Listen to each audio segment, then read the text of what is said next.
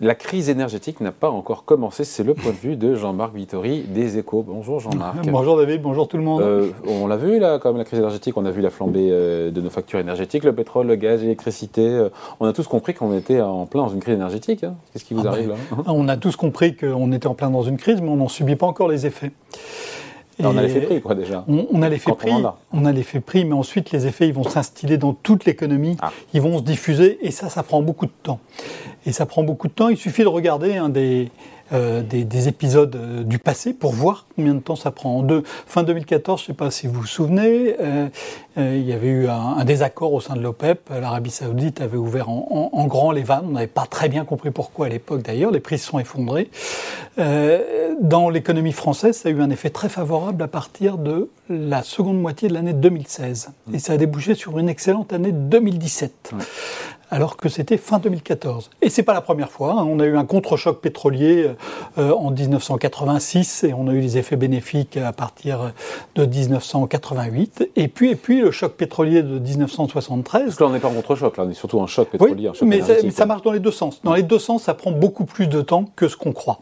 il y a le choc des prix, et vous l'avez très bien écrit, et puis il y a le choc sur l'activité. Voilà. Les deux ne sont pas synchronisés. Exactement. Et ça prend un an à deux ans avant que ça se diffuse.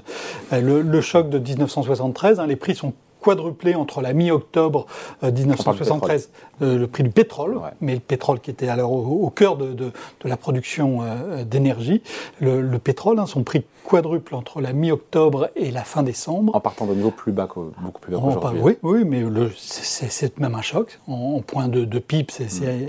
ça fait un prélèvement absolument massif sur l'économie française qui pour l'instant est du même ordre que ce qu'on voit avec le, pétrole et le gaz cette fois-ci.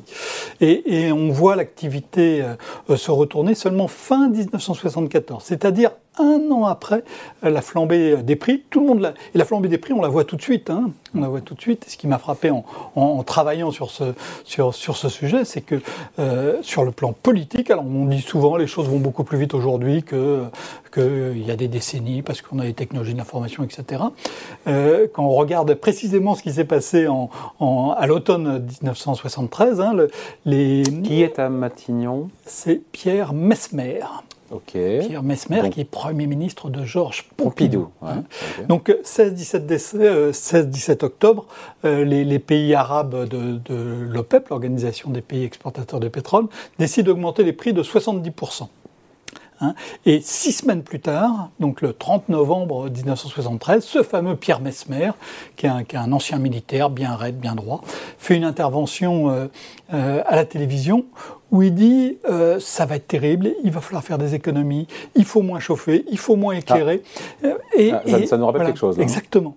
Et il fait ça. Ça nous rappelle Elisabeth Borne. Il fait ça six semaines après, et on a le ralentissement de l'activité seulement un an après. Et effectivement, ensuite, bah, quand on regarde le discours, c'est incroyable. C'est le même discours. Euh, à quelques différences près, mais c'est le même discours que vient de tenir Elisabeth Borne. C'était un discours. Eh ben, alors, même durée, même début, on commence par dire la France est indépendante et euh, euh, les prix de l'énergie, on assume le fait qu'ils augmentent. Euh, et puis ensuite, quand on regarde les mesures déclinées, ben, c'est la même chose. Hein. C'est-à-dire, il va falloir, premièrement, on risque pas vraiment la pénurie cet hiver parce que le gouvernement a pris des mesures de stockage, on a anticipé. Pierre Mesmer le dit, Elisabeth Borne l'a dit. C'est une réalité en plus. Hein. Oui, oui, oui, mais 100%. Bon, euh, ça peut empêcher des, quelques petits problèmes ensuite. Euh, pas, pas, pas, de pénurie, hein, mais, mais, des problèmes économiques qui ont même été tout à fait euh, substantiels. Ensuite, bah, il va falloir faire beaucoup de petites mesures. Et, hein, chacun d'entre nous va devoir faire beaucoup de petites mesures, et donc ça Pierre Mesmer le dit, Elisabeth Borne le dit. ensuite, encore, bah, l'État devra montrer l'exemple. Bon, ok, les deux disent exactement la même chose. Ensuite, euh, encore, bah, il y a deux postes sur lesquels c'est facile de faire des efforts, euh, c'est l'éclairage et le chauffage. Mm. Et, Déjà à l'époque. Voilà, hein. exactement. Ils disent exactement la même chose. Et quand on regarde les mesures qui ont été prises, alors ça, ça a été plus sévère à l'époque. Hein. À l'époque, Pierre Mesmer euh, avait interdit les courses automobiles. C'est une mesure qui sautera très vite, mais parce que les courses automobiles, il faut aller vite. Mm. Il avait imposé une limitation de vitesse, et donc, comme il y avait une limitation de vitesse, il ne pouvait plus y avoir de course automobile limitation de vitesse à 120 km/h sur les autoroutes. pas sûr qu'on hein et, puis, et, puis, et puis, il avait interdit aux télévisions d'émettre après 23 heures. donc il y a comme des différences. Hein. donc, donc il y a des différences, mais sinon, les, mesures. Tout ça pour dire quoi? Donc l'histoire se répète, des similitudes à un demi-siècle, un demi-siècle demi d'écart. Euh, des objectifs communs. Déjà à l'époque, il fallait baisser, je sais plus, de 10 ou 15 de la consommation de pétrole. Et on arrive ensuite aux mesures précises qui ont été prises. Interdiction de la publicité lumineuse. Hein. donc en 1973, euh, oui, le, soir, donc euh, entre, entre 10h et 7h du matin par Mesmer, entre 1h et 6h du matin par Elisabeth Borne, mais c'est exactement pour la même conclusion, Juste le, parallèle, là, ok, très bien, mais pour dire quoi bah, Pour dire que quand il y a un choc énergétique, la mesure le, plus facile à faire, c'est évidemment c'est des mesures d'économie. Mm. Hein, vous n'allez pas dire. Euh, c'est frapper sur le bon sens. Après voilà, donc ça, ça c'est la première chose. Et la deuxième chose, ensuite, on revient sur le point de départ, c'est que les de, de, la prise de conscience du fait qu'on a un gros problème avec l'énergie et qu'il faut faire 10% d'économie, en gros, euh, d'économie d'énergie.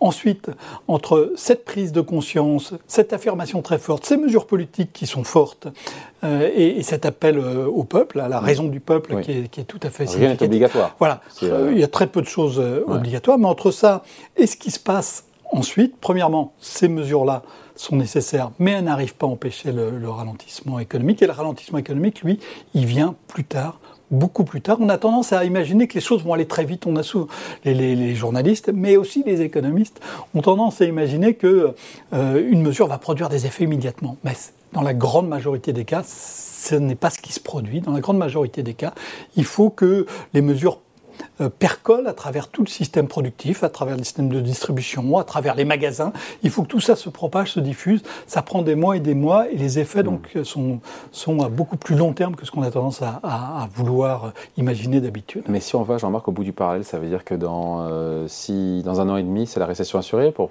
beaucoup d'économistes nous disent que ce sera plus rapide que ça. Hein. Euh, on peut alors, il peut y avoir une différence aujourd'hui tout à fait substantielle, c'est si on n'a pas euh, seulement une hausse des prix, mais aussi des ruptures d'approvisionnement. En 1973, hein, il y avait eu la menace, il y avait eu un embargo sur les États-Unis, sur les Pays-Bas, qui étaient des pays qui étaient très pro-Israël à l'époque. Et donc les pays arabes avaient voulu les sanctionner, mais ça avait été des mesures qui n'avaient pas duré très longtemps et qui avaient été contournées assez facilement. Là, si on manque d'énergie, on peut avoir un choc qui sera beaucoup plus brutal et rapide. Mais si on n'a pas cette rupture euh, brutale euh, d'approvisionnement, si on arrive à gérer la baisse de, des importations euh, russes, à la fois par des économies d'énergie et par un accroissement des, importations en provenance d'autres régions euh, productrices euh, d'hydrocarbures. Euh, à ce moment-là, on a un scénario qui se rapprocherait de celui qu'on a vécu il y a un demi-siècle et qui est le ralentissement. Il est très progressif, mais ensuite, quand il se fait sentir, il fait mal. Il fait et mal. Il dure plus longtemps que prévu. Et il fait mal un an ou un an et demi après. Et, et ensuite, effectivement, parce qu'une fois que tout ça est dans les circuits pour purger les, circuits, pour faire sortir tous ces effets négatifs, ça prend beaucoup de temps. Sauf, que la récession, après, peut aussi, pardon, je coupe, la récession peut aussi entraîner un contre-choc pétrolier et pour le coup redonner un peu de tenue à l'activité. Oui, oui, bah c'est ce Souvent, ça fonctionne comme ça, non mais, on voit que les investisseurs aujourd'hui, ils sont déjà en train d'imaginer ça. Mais encore une fois, ils sont en train de l'imaginer trop tôt.